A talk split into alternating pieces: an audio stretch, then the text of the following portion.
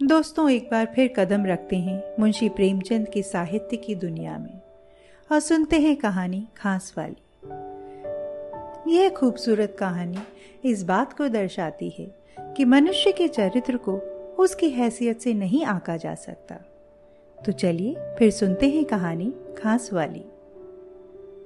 मुलिया हरी भरी घास का गट्ठा लेकर आई तो उसका गेहुआ रंग कुछ तमतमाया हुआ था और बड़ी बड़ी मद भरी आँखों में शंका समाई हुई थी। महावीर ने उसका तमतमाया हुआ चेहरा देखकर पूछा, क्या है मुलिया? आज कैसा जी है? मुलिया ने कुछ जवाब ना दिया। उसकी आँखें डबडबा गईं। महावीर ने समीप आकर पूछा, क्या हुआ है? बताती क्यों नहीं? किसी ने कुछ कहा है? अम्मा ने डांटा है? क्यों इतनी उदास है? मुलिया ने सिसक कर कहा, कुछ नहीं हुआ क्या है? अच्छी तो हूँ। महावीर ने मुलिया को सिर से पाँव तक देखकर कहा, चुपचाप रोएगी? बताएगी नहीं? मुलिया ने बात टालकर कहा, कोई बात भी हो, क्या बताऊँ? मुलिया इस ऊसर में गुलाब का फूल थी। गेहुआ रंग था, हिरन की सी आँखें, नीचे खिंचा हुआ चिबुक, कपोलों पर हल्की लालिमा बड़ी बड़ी नुकीली पलकें आँखों में एक विचित्र आर्द्रता, जिसमें एक स्पष्ट वेदना, एक मूक व्यथा झलकती थी। मालूम नहीं जमारों के इस घर में वह अप्सरा कहाँ से आ गई थी। क्या उसका कोमल फूल सा गात इस योग्य था कि सर पर घास की टोकरी रखकर बेचने जाती? उस गाँव में भी ऐसे लोग मौजूद थे, जो उसके तलबों के नीचे आँखें बिछाते थे। उसकी एक चितवन के लिए तरसते थे। जिनसे अगर वह एक शब्द भी बोलती तो निहाल हो जाती। लेकिन उसे आए साल भर से अधिक हो गया। किसी ने उसे युवकों की तरफ़ ताकते या बातें करते नहीं देखा। वह घास लिए निकलती तो ऐसा मालूम होता, मानो ऊषा का प्रकाश सुनहरे आवरण में रंजित, अपनी छटा बिखेरता जाता हो। कोई गजलें गाता, कोई छाती पर हाथ रखता, पर मुलिया नीची आँख किए अपनी राह चली जाती। लोग हैरान होकर कहते, इतना अभिमान? महावीर में ऐसे क्या सुरखाब आपके पर लगे हैं? ऐसा अच्छा जवान भी तो नहीं। ना जाने ये कैसे उसके साथ रहती है? मगर आज ऐसी बात हो गई, जो इस जाति की और युवतियों के लिए चाहे गुप्त संदेश होती। मुलिया के लिए हृदय का शूल थी। प्रभात का समय था। पवन आम की बौर की सुगंधी से मतवाला हो रहा है। आकाश पृथ्वी पर सोने की वर्षा कर रहा था। मुलिया सिर पर झुआ रखी घास छीलने चली। तो उसका गेहुआ रंग प्रभात की सुनहरी किरणों से कुंदन की तरह दमक उठा। एकाएक युवक चैन सिंह सामने से आता हुआ दिखाई दिया।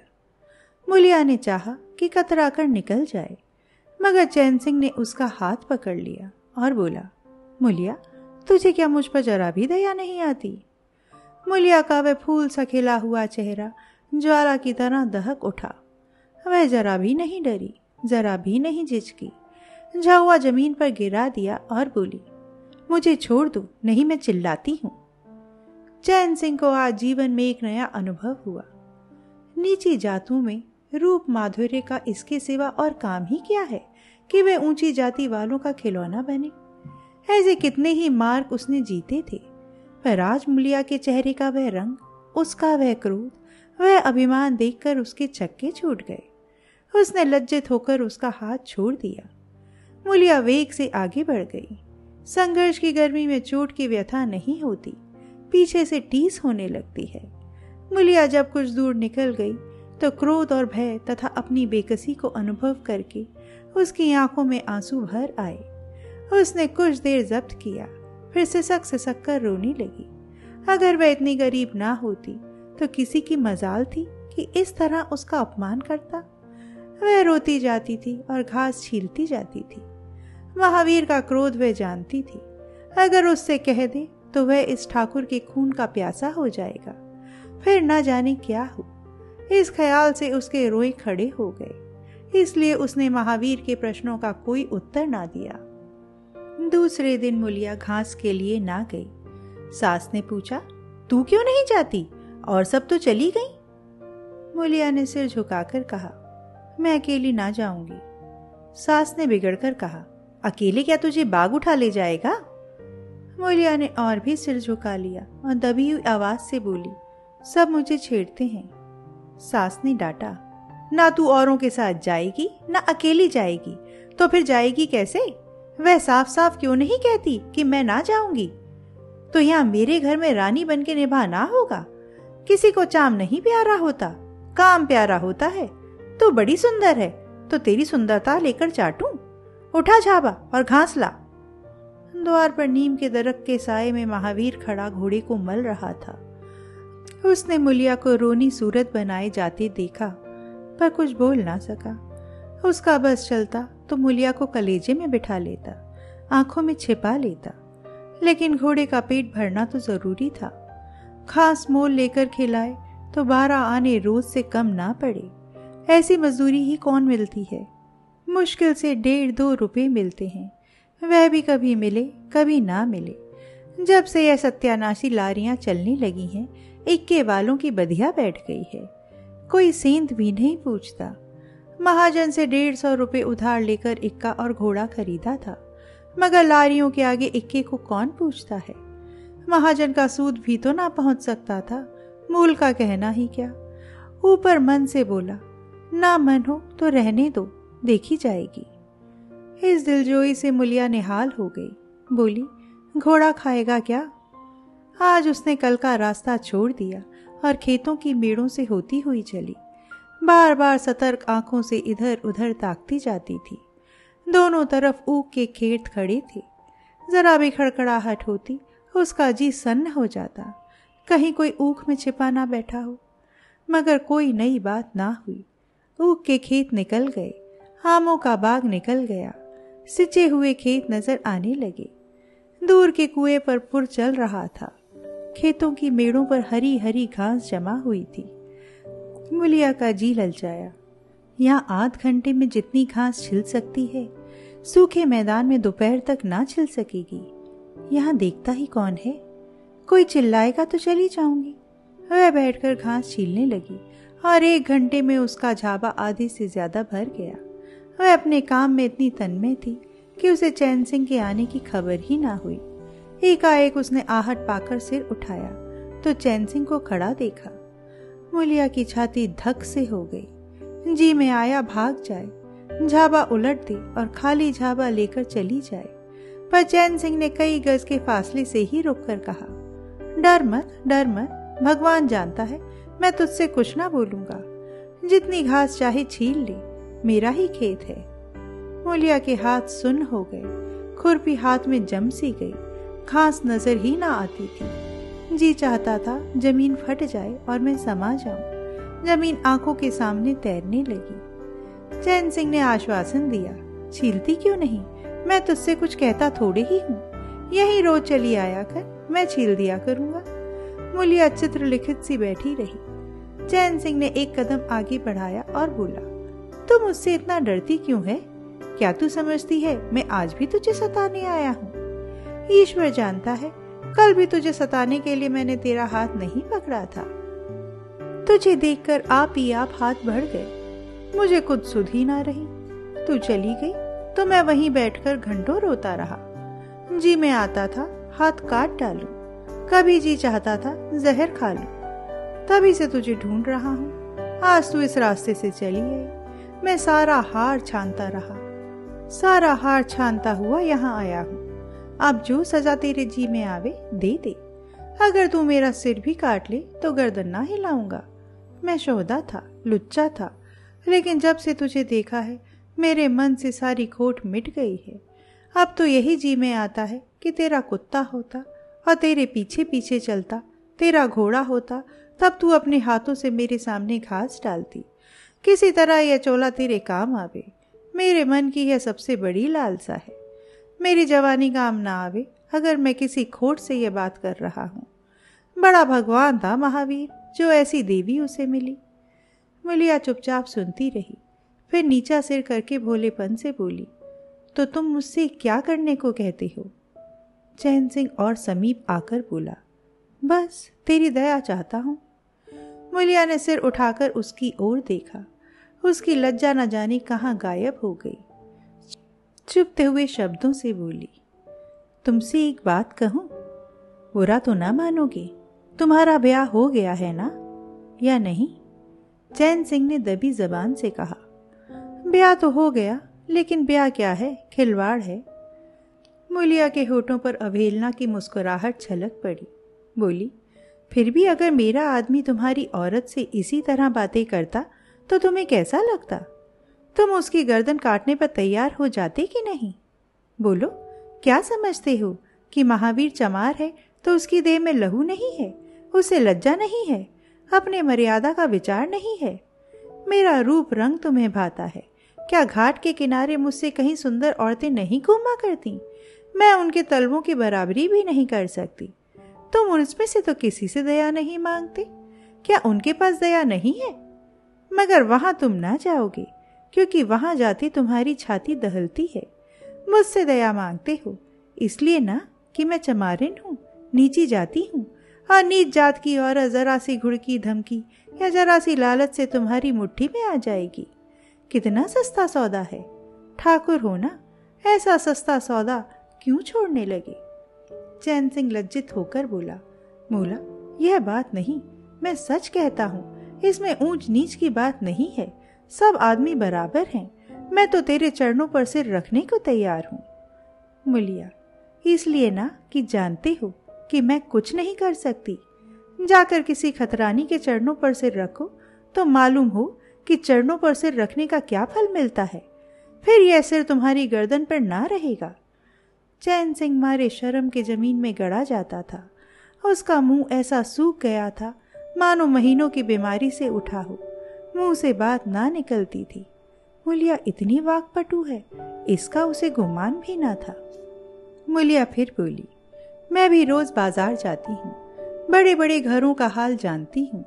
मुझे किसी बड़े घर का नाम बता दो, जिसमें कोई साइज़ कोई कोचवान और कोई कहार, कोई पंडा, कोई महाराज ना घुसा बैठा हो।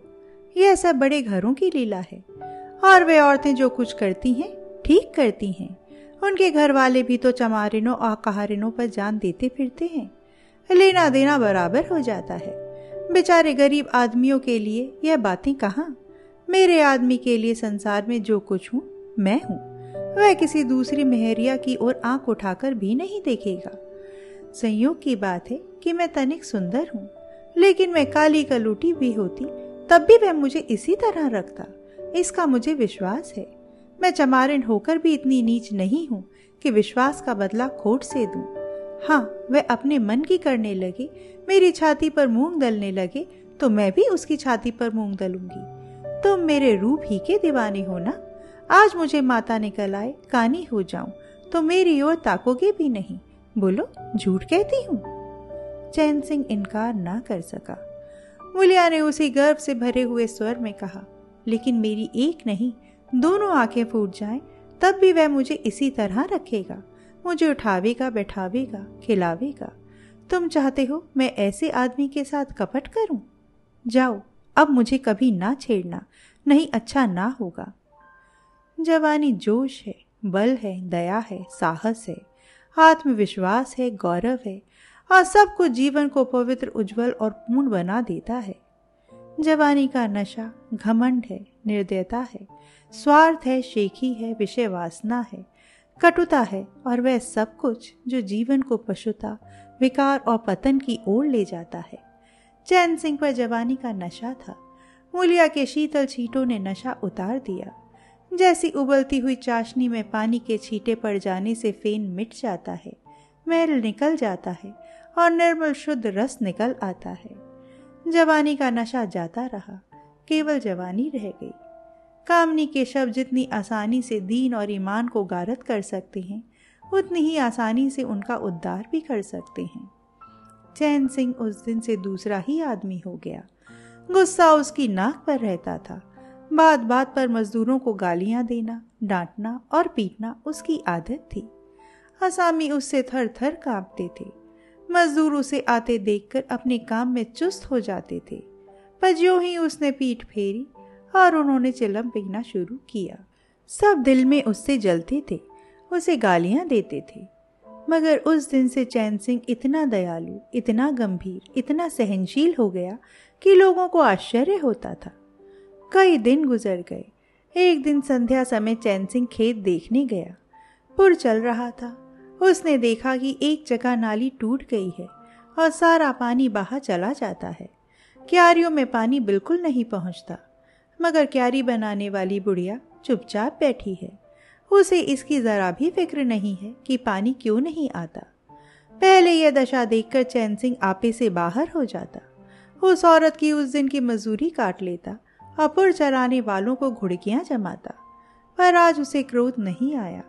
उसने मिट्टी लेकर नाली बाँध दी और केत में जाकर बुढ़िया से बोला, तू यहाँ बैठी है और पानी सब बहा जा रहा है। बुढ़िया घबरा कर बोली अभी खुल गई होगी। राजा मैं अभी जाकर बंद किए देती हूँ। यह कहती हुई वह थर थर कांपने लगी। चैन सिंह ने उसकी दिलजोई करते हुए कहा, भाग मत भाग मत। मैंने नाली बंद कर दी। बुढ़ाऊ कई दिन से दिखाई नहीं दिए। कहीं काम पर जाते हैं कि नहीं? बुढ़िया गदगद होकर बोली, आजकल तो खाली ही बैठे हैं भैया। कहीं काम नहीं लगता। चैन सिंह ने नम्र भाव से कहा तो हमारे यहाँ लगा दे। थोड़ा सा सन रखा है, उसे काट दे।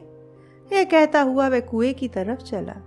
यहाँ चार पुर चल रहे थे, मगर इस वक्त दो हकेवे बेर खाने गए थे। चैन सिंह को देखते ही मजदूरों के होश उड़ गए। ठाकुर ने पूछा, दो आदमी कहाँ गए? तो क्या जवाब देंगे? सब के सब डांटे जाएँगे। बेचारे दिल में सहमे जा रहे थे। चैन सिंह ने पूछा, वह दोनों कहाँ चले गए? किसी ने मुँह से आवाज़ ना निकाली। सहसा सामने से दोनों मजदूर धोती के एक कोने में बेर भरे आते दिखाई दिए। खुश खुश बात करते चले आ रहे थे। चैन सिंह पर निगाह पड़ी तो दोनों के प्राण सूख गए। पाँव मन मन भर के हो गए। अब ना आते बनता था, न जाते। दोनों समझ गए कि आज डांट पड़ी। शायद मजूरी भी कट जाए। चाल धीमी पड़ गई। इतने में चैन सिंह ने पुकारा बढ़ आओ बढ़ आओ कैसे बेर हैं? लाओ, जरा मुझे भी दो। मेरे ही पेड़ के हैं ना? दोनों और भी सहम उठे। आज ठाकुर जीता ना छोड़ेगा। कैसा मीठा मिठा कर बोल रहा है। उतनी ही भिगो भिगो कर लगाएगा। बेचारे और भी सिकुड़ गए। चैन सिंह ने फिर कहा, जल्दी से आओ जी। पक्की पक्की सब मैं ले लूँगा। जरा एक आदमी लपक कर घर से थोड़ा सा नमक तो ले लो। बाकी दोनों मजदूरों से। तुम भी दोनों आ जाओ। उस पेड़ के बेर मीठे होते हैं। बेर खा लें, काम तो करना ही है। अब दोनों भगोड़ों को कुछ ढारस हुआ। सभी ने आकर सब बेर चैन सिंह के आगे डाल दिए और पके पके छांट कर उसे देने लगे। एक आदमी नमक लाने दौड़ा। आध घंटे तक चारों पुर बंद रहे। जब सब बेर उड़ गए और ठाकुर चलने लगे तो दोनों अपराधियों ने हाथ जोड़कर कहा, भैया जी, आज जान बक्सी हो जाए। बड़ी भूख लगी थी, नहीं तो कभी ना जाते। चैन सिंह ने नम्रता से कहा तो इसमें बुराई क्या हुई? मैंने भी तो बेर खाए। एक आध घंटे का हरज हुआ यही ना। तुम चाहोगे तो घंटे भर का काम आध घंटे में कर दोगे। ना चाहोगे दिन भर में घंटे भर का भी काम ना होगा। चैन सिंह चला गया तो चारों बातें करने लगे। एक ने कहा, मालिक इस तरह रहे तो काम करने में जी लगता है। यह नहीं कि हरदम छाती पर सवार। दूसरा मैंने तो समझा आज कच्चा ही खा जाएँगे। तीसरा, कई दिन से देखता हूँ मिजाज नरम हो गया है। चौथा, साँझ को पूरी मजूरी मिले तो कहना, पहला, तुम तो हो गोबर गणेश, आदमी का रुख नहीं पहचानते। दूसरा, अब खूब दिल लगाकर काम करेंगे। तीसरा, और क्या, जब उन्होंने हमारे ऊपर छोड़ दिया तो हमारा भी धर्म है कि कोई कसर ना छोड़े। चौथा मुझे तो भैया ठाकुर पर अब भी विश्वास नहीं आता। एक दिन चैन सिंह को किसी काम से कचहरी जाना था। पाँच मील का सफ़र था। यूँ तो वह बराबर अपने घोड़े पर जाया करता था, पर आज धूप बड़ी तेज हो रही थी। सोचा इक्के पर चला चलू। महावीर को कहला भेजा, मुझे लेते जाना। कोई नौ बजे महावीर ने पुकारा। चैन सिंह तैयार बैठा था। चटपट इक्के पर बैठ गया, मगर घोड़ा इतना दुबला हो रहा था। इक्के की गद्दी इतनी मैली और फटी हुई। सारा सामान इतना रद्दी कि चैन सिंह को उस पर बैठते शर्म आई। पूछा, यह सामान क्यों बिगड़ा हुआ है महावीर? तुम्हारा घोड़ा तो कभी इतना दुबला नहीं था। क्या आजकल सवारियाँ कम हैं क्या? महावीर ने कहा, नहीं मालिक, सवारियाँ काहे नहीं हैं? मगर लारियों के सामने इक्के को कौन पूछता है? कहा दो ढाई तीन की मजूरी करके घर लौटता था। कहा अब बीस आने पैसे भी नहीं मिलते? क्या जानवर को खिलाऊं, क्या आप खाऊं? बड़ी विपत्ति में पड़ा हूँ। सोचता हूँ इक्का घोड़ा बेच बाज कर आप लोगों की मजूरी कर लूँ, पर कोई गाहक नहीं लगता। ज़्यादा नहीं तो बारह आने तो घोड़े ही को चाहिए, घास ऊपर से। जब अपना ही पेट नहीं चलता तो जानवर को कौन पूछे? चैन सिंह ने उसके फटे हुए कुर्ते की ओर देखकर कहा, दो चार बीघे खेत क्यों नहीं कर लेते? महावीर सिर झुकाकर बोला, खेती के लिए बड़ा पौरुक चाहिए मालिक। मैंने तो यही सोचा है कि कोई गाहक लग जाए तो इक्के को आने बौने निकाल दूँ। फिर घास छील कर बाज़ार ले जाया करूँ। आजकल सास पतोह दोनों चीलती हैं। तब जाकर दस बारे आने पैसे नसीब होते हैं। चैन सिंह ने पूछा तो बुढ़िया बाज़ार जाती होगी? महावीर लजाता हुआ बोला, नहीं भैया, वह इतनी दूर कहाँ चल सकती है? घर वाली जाती है। दोपहर तक घास छीलती है। तीसरे पहर बाज़ार जाती है। वहाँ से घड़ी रात गए लौटती है। हलकान हो जाती है भैया। मगर क्या करूँ?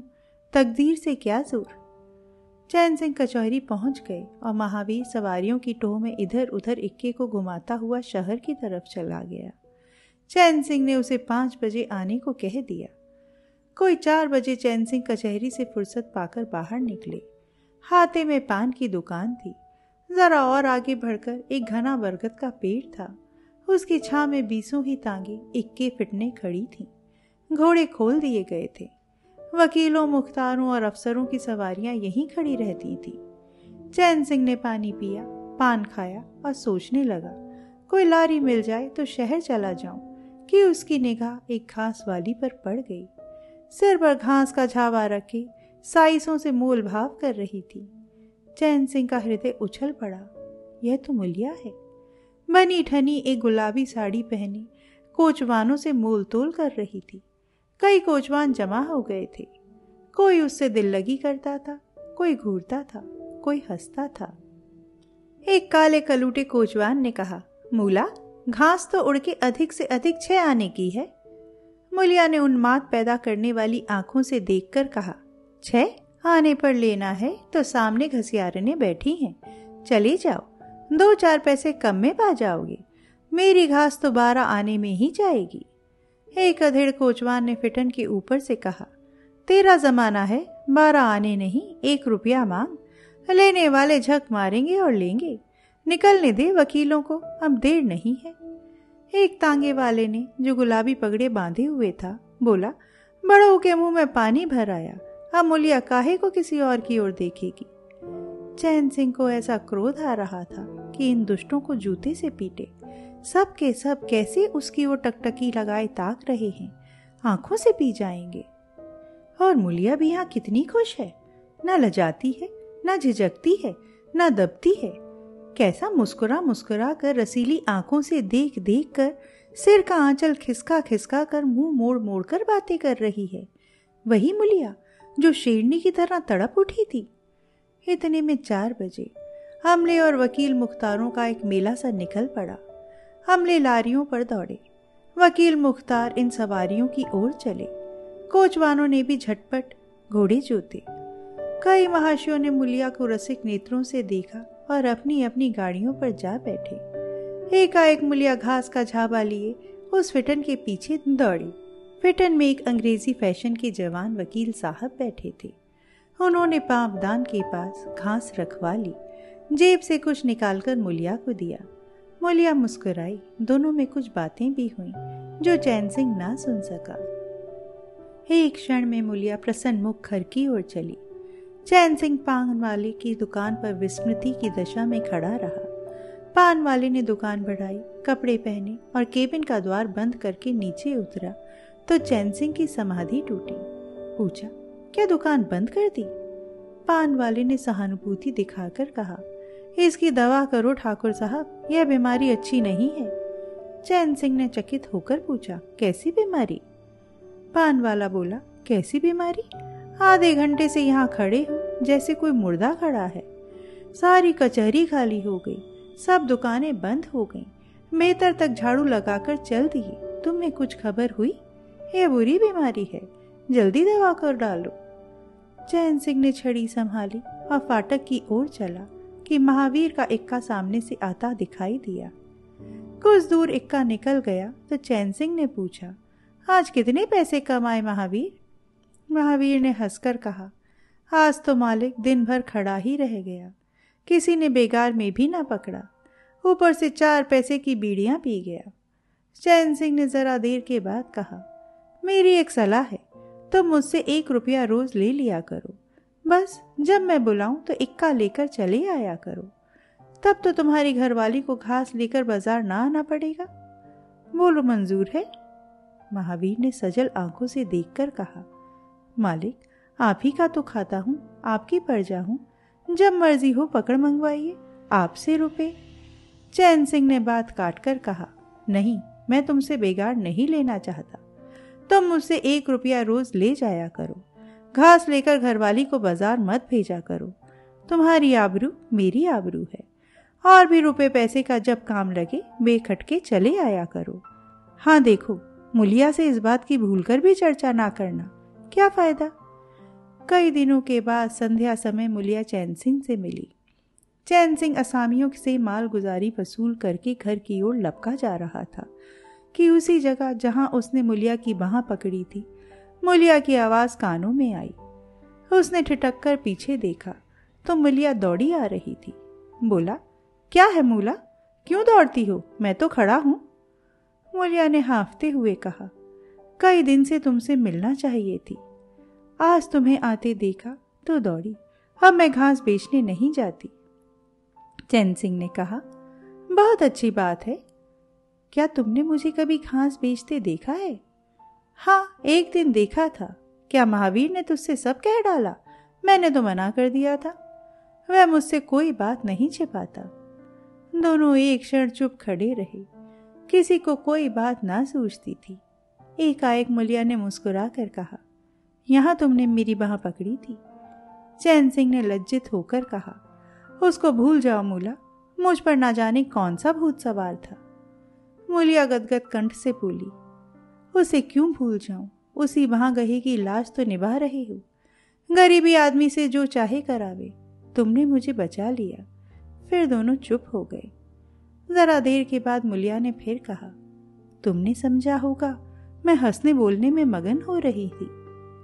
चैन सिंह ने बलपूर्वक कहा, नहीं मुलिया, मैंने एक क्षण के लिए भी नहीं समझा। मुलिया मुस्कुराकर बोली मुझे तुमसे यही आशा थी और है। पवन सिंचे हुए खेतों में विश्राम करने जा रहा था। सूर्य निशा की गोद में विश्राम करने जा रहा था और उस मलिन प्रकाश में चैन सिंह मुलिया की विलीन होती हुई रेखा को खड़ा देख रहा था।